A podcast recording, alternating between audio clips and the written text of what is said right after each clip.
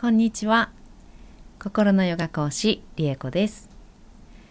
嫌なことがあっても心穏やかにいられる方法と題しまして5つの観点からお話をしています。今日は、えー、4つ目の観点です。これは今までの1番2番3番とは違ってえー、例外になる方もいらっしゃる観点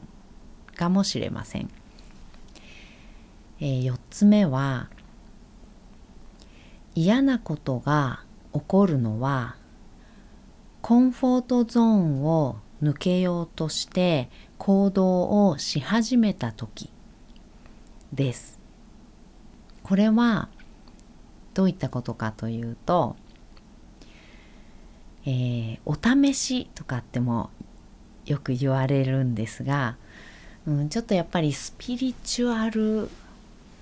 系とか心理学とかの観点ですかねになるかとは思うんですが、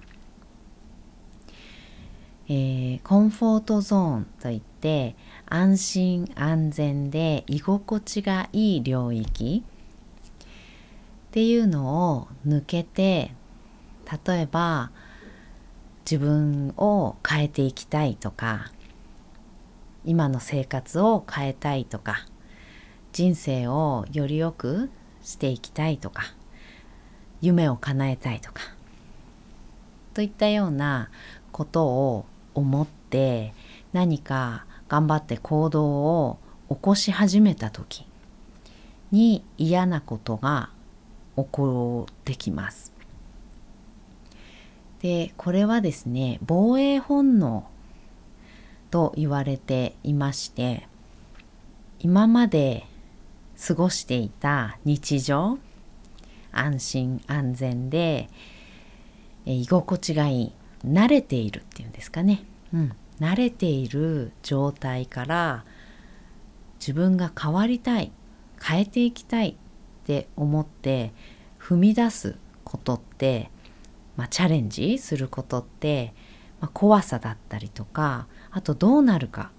今後どうなるか分かんなかったり、うん、不安が伴ったりしますよね。なので防衛本能がその時働くと言われています。何かチャレンジをし始めて実際にね行動を起こし始めた時に自分自身の本能であったりスピリチュアルなあの方面の方とかはあの守護霊であったりとかその自分をね守ってくれているような存在が起こすとだよっていうふうにねあの説明される方もいらっしゃいます。こんなに居心地よく何事もなく、多少の不満はあっても今まで過ごしてきたのにそこからわざわざリスクをね取ってね努力したりとかねいろいろチャレンジをして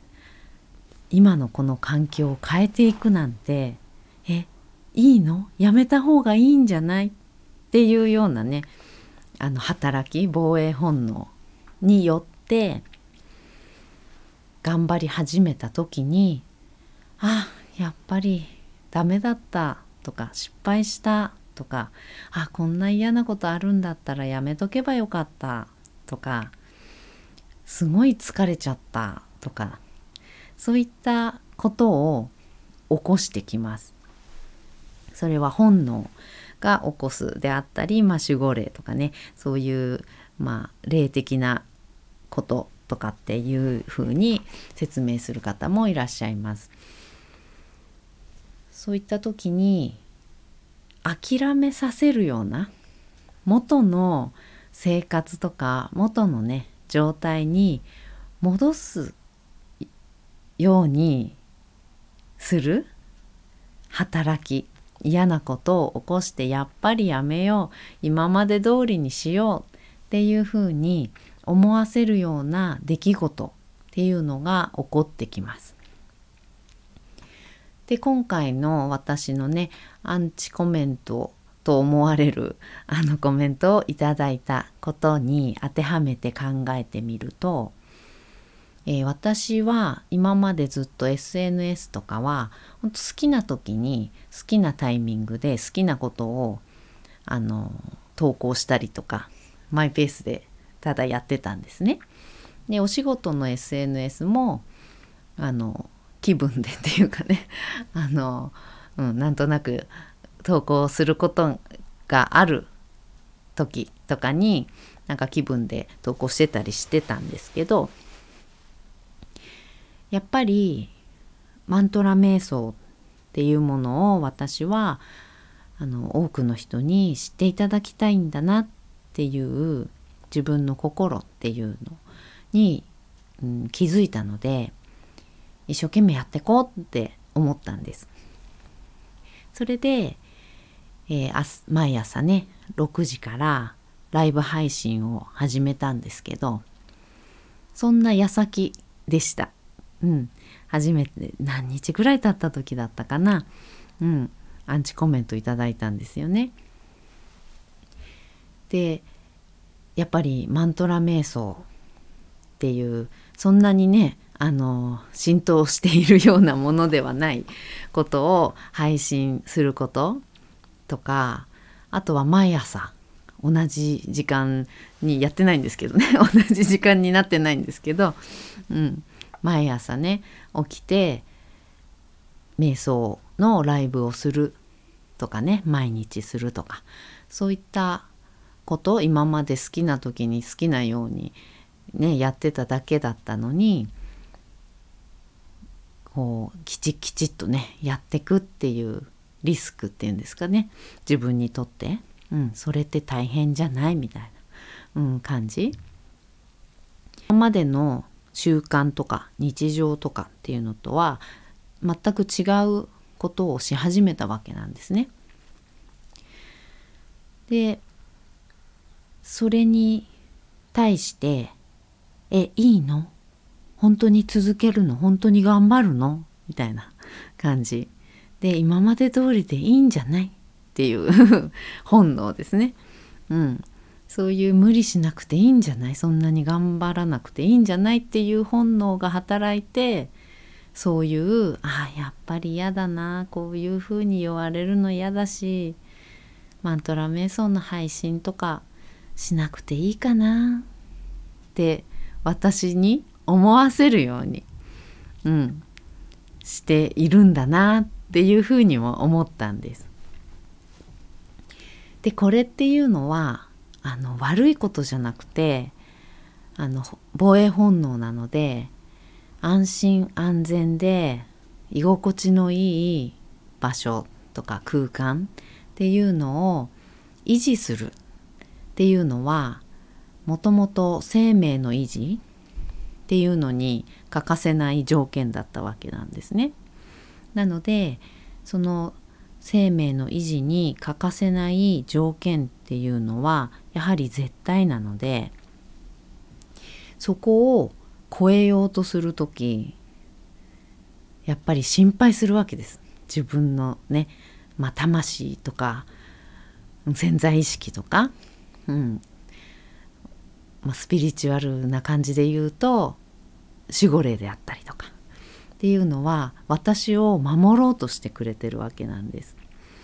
私を守ろうとして本当にいいの？本当にいいの？っていう感じで「えやるの？えやんなくていいんじゃない?」っていう感じでね。あのすごくひこう何て言うのかな。引っ張ってくれるっていうか。ね。あの行かないように行かないように元に戻るように引っ張ってくれてるんですよね。で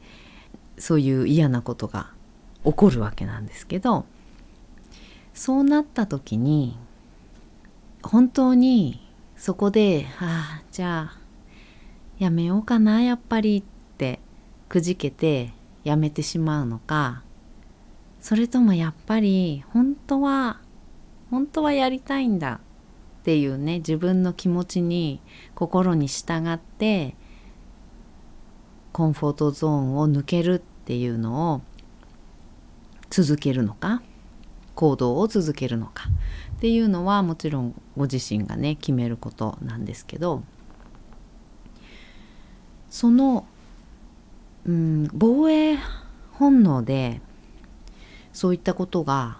起こっている。自分の魂が起こしているっていうんですかね、うん、そういう出来事っていうのがあるんだよっていうことをちょっと頭の片隅にね置いといていただけると何か自分が挑戦しようとして行動し始めた時に必ず前半ですねやり始めて割とすぐ 起こることが多いなって私は思ってるんですけど嫌なこと起こります。そうした時にあこれは防衛本能であの引き止めようとしてんだって気づけるといやどうしようかなって考えられるんですよね。でやっぱりやりたいんだよな防衛本能的にはコンフォートゾーンを抜けてほしくないかもしれないけど自分的にはもっと前に進みたいとか向上したいとか今を変えていきたいとかっていう心の声が本物なら自分に宣言してあげてください。いや大丈夫。やっぱりここを抜けてもっと前に進みたいんだ。今を変えていきたいんだ。リスクがあったとしてももうちょっと頑張りたいんだよっていうことを自分の心に宣言してあげてだから行くねって頑張るねって言ってあげてください。そうすると今まで引き止めようとして嫌なことを起こしていた自分自身本能っていうのかな魂は今度はもちろん自分なのでね応援してくれる側に回ってくるわけです。あそっか。あそんなに頑張ろうって思ってるんだったらじゃあ頑張ろう。応援するねっていう感じでね、うん、今度は追い風になってくれます。追い風になって楽しいこととかあやってよかったなって思うこととかもうちょっと頑張れるって思えることとか。そういったことを運んできてくれるのでこの4つ目の観点は人それぞれちょっと、うん、皆さんに全員にね当てはまることとはちょっと違うんですけどもし今挑戦して行動を起こしていこうってされている方が嫌なこと目の前にね起こった時はこの4つ目の観点を思い出していただくといいかなと思っています。はいでは、えー、次回は最後ですね5つ目の観点をお話をしていきたいと思います。お聴きいただき本当にどうもありがとうございました。ではまた。